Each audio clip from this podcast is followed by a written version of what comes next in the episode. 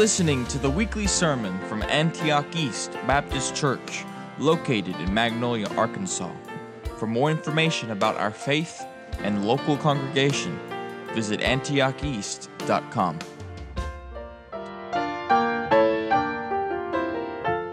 And the Bible says, for the promise that he would be, talking about Abraham, that he would be the heir of the world was not to Abraham or to his seed through the law, but through the righteousness of faith.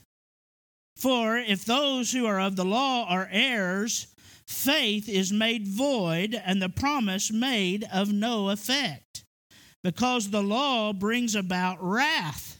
For where there is no law, there is no transgression.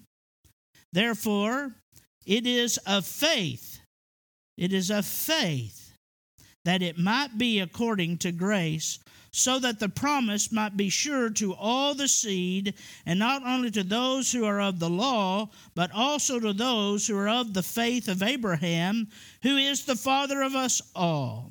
Now look at verse seventeen. As it is written, I have made you a father of many nations, in the presence of him whom he believed, God, who gives life to the dead and calls those things which do not exist as though they did, who contrary to hope, in hope believed, so that he became the father of many nations according to what was spoken, so shall your descendants be. Now let me cover what we have done so far in review in these verses. In verses one through eight, we answered the question, was Abraham saved by good deeds? Abraham boasted in God. He showed it through worship. He showed it through obedience. Abraham believed God. He believed his character. He believed that God would do what he said he would do. He believed his covenant, and he believed his calendar. In other words, he trusted, after a little bit of help, that God would do what he'd do in his timing. See, Abraham was born of God. He was accounted righteous by faith. Faith is accounted for righteousness, verse three and five. And number two, he was announced righteous by God, because in verse two and five it says he was justified, which means that God declared Abraham guiltless. I love that. Abraham, fourthly and lastly, or D in my outline, Abraham is backed up by David. Now, that brings us to point two. Point two is this, or the question number two, was Abraham saved? And this is where we begin today. We preached all that last week. Was Abraham saved by the, by the sign of circumcision? Verses nine through twelve cover this question. Uh, now that I think of it, we did not even read it. But look at verse nine. Does this blessedness then come upon the circumcised only, or upon the uncircumcised also? For we say that faith was accounted to Abraham for righteousness. How then was it accounted? While he was circumcised or uncircumcised? Not while circumcised, but while uncircumcised. And he received the sign of circumcision, a seal of the righteousness of the faith which he had while still uncircumcised, that he might be the father of all those who believe, though they are uncircumcised, that righteousness might be imputed to them also, and the father of circumcision to those who not only are of the circumcision, but who also walk in the steps of the faith which our father Abraham had while still uncircumcised. That's the word circumcision, way much more than I'm comfortable saying, but, but there it is. It's in the Word of God. Number one, the very act of the physical, biological act of circumcision, the mark of the Jewish nation. Every male was commanded, and Abraham was the first one commanded to be circumcised. But it became a name of ethnicity later.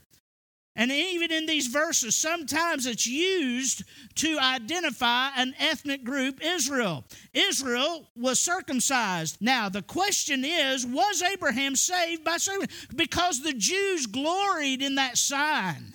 They gloried in that sign. They loved to say, we are not of the uncircumcised, filthy Philistines or the Gentiles. It became a curse word against those that did not receive the mark of circumcision. And so Abraham was the first one, and he was commanded to circumcise all of his children. Now, first of all, we see a question. We see a question, verse nine, and uh, verse nine, the first part of the verse, does this blessedness, salvation, the gospel, then come upon the circumcision only? So that's the point. Do you have to be circumcised to be saved? Because the Jews would have said, yes, you did. Did salvation only come to those who were circumcised? Did the act of circumcision determine whether one can be saved or not? It was a command of God. It was a command given to Abraham. But let's look at the fact that it brings out here. Look at the second part of that verse. Or upon the uncircumcised only, for we say that faith was accounted to Abraham for righteousness. Number one, we see the question, are we saved by, by some mark, by some baptism or something like that? Number two, the fact is that faith, he says plain outright, faith was accounted to Abraham for righteousness. So the answer is no, you don't have to do some ritual. You don't have to do some, some sign to be saved. Abraham was saved because he placed faith in God. By the way, that's a quotation from Genesis fifteen six. Abraham was declared righteous. God in heaven declared legally, Abraham, you are not guilty of sin. You are righteous. You are righteous. Because of the blood of Jesus Christ, Abraham, I am just when I justify you and declare that you're not guilty. Abraham was declared righteous because he had faith in God. This is clearly stated. And look at timing. The timing also answers the question for us. The facts answer the question, but the timing. Look at verse ten here. How then was it accounted? While he was circumcised or uncircumcised? Not while circumcised, but while uncircumcised. He uses that word a lot there, but what he's saying is that Abraham was saved before he was circumcised. When God declared Abraham righteous, he was still uncircumcised. So we see the timing proves that you don't have to have some ritual to be saved. Abraham was made righteous by faith before he received the mark of circumcision. Now, let's look, number four, at the explanation. The explanation. Verse eleven uh, brings this out. And he received the sign of circumcision, a seal of righteousness, of faith, which he had while still uncircumcised. Oh, this is good. Number one, let me tell you what circumcision is. Now, I'm not saying it's the same, but it's very much like what we call baptism. Baptism doesn't save. Baptism doesn't save. It is just like circumcision. And listen to what it says. Number one, circumcision was a, and I quote, sign. Sign. You say, Brother Ron, what does that mean? Well, it's very simple. Let me ask you something. If you were coming from Texas, you're coming down I thirty there, and you're coming into Texarkana, and, and you enter into Arkansas, and as Jim Hall told us when we were coming back from uh, uh, eating meeting one night, we crossed from Texas, Arkansas, and Jim Hall, and if you knew him, this is going to be hilarious to you, went, woo! Scared me to death. I was driving, like to kill us all. I said, what in the world's wrong? You said, you smell that? We just entered into the promised land, Arkansas. But when you enter into Arkansas, if I'm not mistaken, there's a sign that says, welcome to Arkansas. Let me tell you something. If that sign falls over, does that mean you're never going to get to go to Arkansas? Does that mean that you never, when you pass seventy-one there, that you are not really in Arkansas? There was no sign, therefore there's no Arkansas.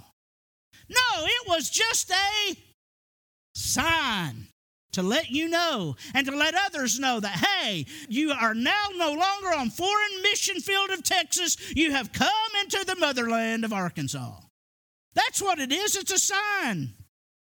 A sign for a curve that says curve twenty-five miles an hour on the road. If it's taken down, do you still have to slow down if you're going seventy? You better. Well, there's no sign. I don't have to slow down. It's just a sign, and it has no saving power. It just indicates that it already happened. It's just an indication. And when you come up and you receive the sign of baptism, and we we submerge you, which is the biblical way of baptism, into the waters like you're dead. We don't sprinkle dust on you when you're dead. We put you all the way under, amen? And then we bring you up, which symbolizes newness of life. It symbolizes the death, burial, and resurrection of Christ. It symbolizes that you were dead in your sin, but Jesus came and he's made you alive. It symbolizes that one day the trumpet's going to sound and you will be buried. If we're buried in the dirt, that we'll be raised to new life eternal forever with him. And the, that's why the Bible says to lift up your head, for your redemption draweth nigh. You didn't get that by baptism. Baptism just tells everybody, hey, they've been born again. That's what circumcision was. Circumcision was a seal. I've got to go on. Circumcision not only was a sign, but it was a seal. And circumcision was a seal. Baptism is a seal in many ways. We're identifying. We are no longer ours. We're his, basically. The seven seals in Revelation, remember that? Who is worthy to open the scroll and to unloose the seals? And it was Jesus. Why? Because his name is stamped on those seals. Wax seals would have a signet imprinted on them, signifying the one authorized to open the seal, sealed item. It was an outer sign of an inward reality. That seal says there's a message in here. It's not the message. If you saw that seal on the book of Romans, you wouldn't get the message until you what? Looked inside and see what the seal represented. It was not the letter, but an icon of the letter, and that's what the blessed sign of circumcision was. It was not salvation. It was the sign that you were. Now you say, Brother Ron, I tell you what, I'm saved, but I'm not going to get baptized.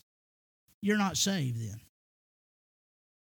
You're not saved. You say, but I thought you said that you got to be baptized. You don't have to be baptized to be saved. Yeah, but you can't, you can't say that you know Jesus Christ and the very first thing you start doing is disobeying him. That shows me that you don't have the Spirit of God living inside of you. It's not that baptism saved you, it's that your disobedience showed us that you never truly were saved. So, he wasn't saved by circumcision. Circumcision was a sign. It was not only a sign physically that he was God, it was a sign spiritually that, hey, God told me to do this, and I want to tell you, I'm one hundred years old, I believe in God, and I'm going to be circumcised. But thirdly, the third question that these verses answer, was Abraham saved by circumcision? And number three, was Abraham saved by keeping the law? The promise that he, Abraham, would be the heir of the world. He was going. He was promised by God to be the heir of the world, and he really was. And God promised him all that land and everything, but he said, I'm going to make you the father of many nations. He was. He was literally and actually the father of the Midianites. He was actually the father of the uh, uh, um, Um, Edomites, and he was the father of all the descendants of Ish- Ishmael and all the descendants of Esau, and he had other children with uh, uh, his second wife that we don't often think about, and Abraham was the father of many nations, but we know this one thing, he was the father of God's chosen people, the Israelites. God called Abraham out of his father's house and gave him prom- a promise of a land, of a lineage, and of a spiritual blessing to all people. But what did he do to receive that? Did he keep the law? Did God say, you do this, this, this, and this, and I will give you these promises? No. We saw, we read uh, last week that the covenant he made, he put Abraham to sleep, and those dead animals that you're supposed to walk through together to symbolize a covenant, only one person walked through it, and it was God. It was God. Abraham was asleep over in a corner watching it all with a vision. Why? Why? Why aren't you required to be saved by keeping the law? Why? Because you can't. You're a bunch of liars. of whom I am chief. You're a bunch of blasphemers. We steal and we kill. Yes, we kill, with it, maybe not with our hands, but with our hearts and our minds. And we disobey our parents. Now, young, we always talk to the young people about this. But I want to tell you something. Everybody in here has a mom and a daddy somewhere, somehow. A grandma or a grandpa or an elder that raised you and helped you. And the Bible says to honor your father and mother, that your days may be long upon the earth, which the Lord thy God has given thee. It's one of the Ten Commandments. And every one of us in this room have thoughts of regret how we treated our parents. So if you're going to be saved by the law, you're being intellectually ignorant. Because you know, hey, listen, I'm the preacher. I'm the holy man. I had to laugh real quick before my wife did. I'm just a, I'm just like everybody else. I'm a sinner, and thank God I was saved by grace. I'm telling you, I had to be saved by grace. The problem is, some people admit it, confess it, and beg God to forgive it. And others want to walk around with their nose in the air as if they were God's gift to this earth. Righteousness through faith receives the promise. Righteousness through faith. How in the world can I, by the way, that's what's required to get you to heaven. We've covered this already, but I, let me restate it. To get to heaven, you got to be perfectly righteous. There's our problem, amen? He just spent three chapters telling us there's not one of us that can do it. And right here, our righteousness that we get to go to heaven, we receive it by faith. It's God's righteousness that we have.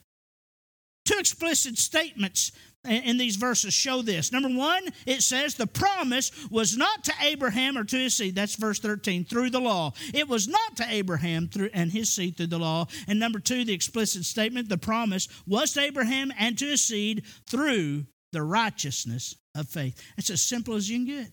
I mean, how in the world you can read a page of the book of Romans and not come away with saying, if we're going to be saved, we must be saved by faith. The law had not been given to Abraham, by the way. That wasn't given till five hundred years later. There was no law to be given. Scripture clearly states that Abraham's righteousness was given to him by God through his simple believing God's word. And listen to how believing he was.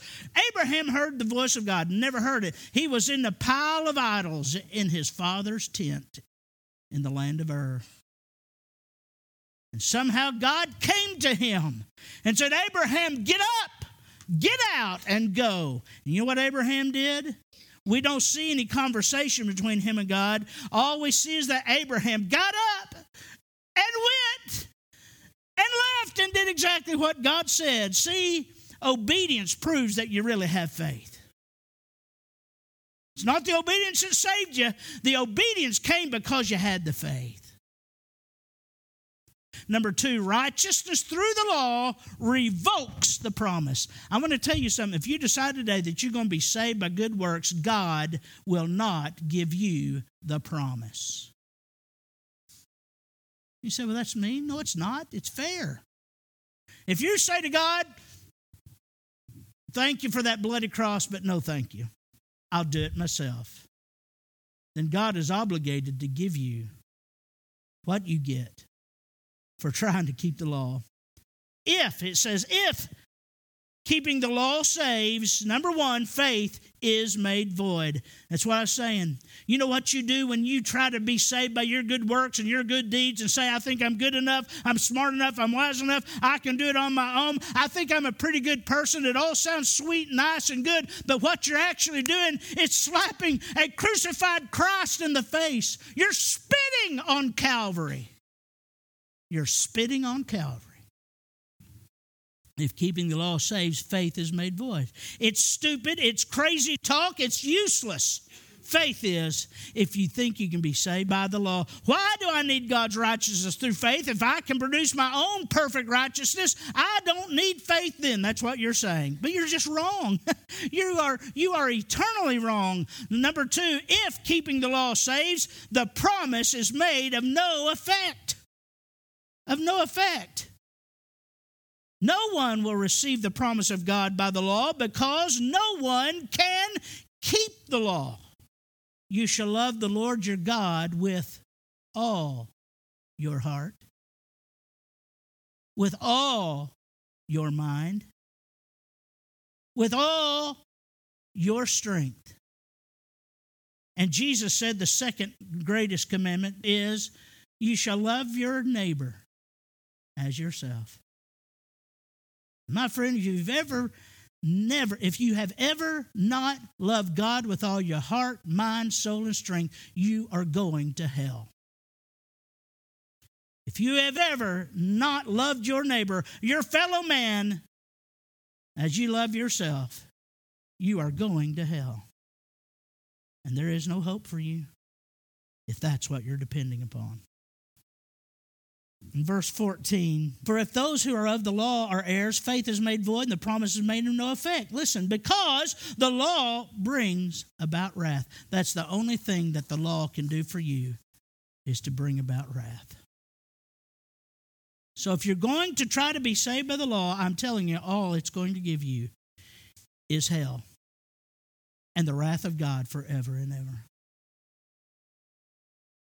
Number three, or C in your outline, righteousness through faith reveals the plan.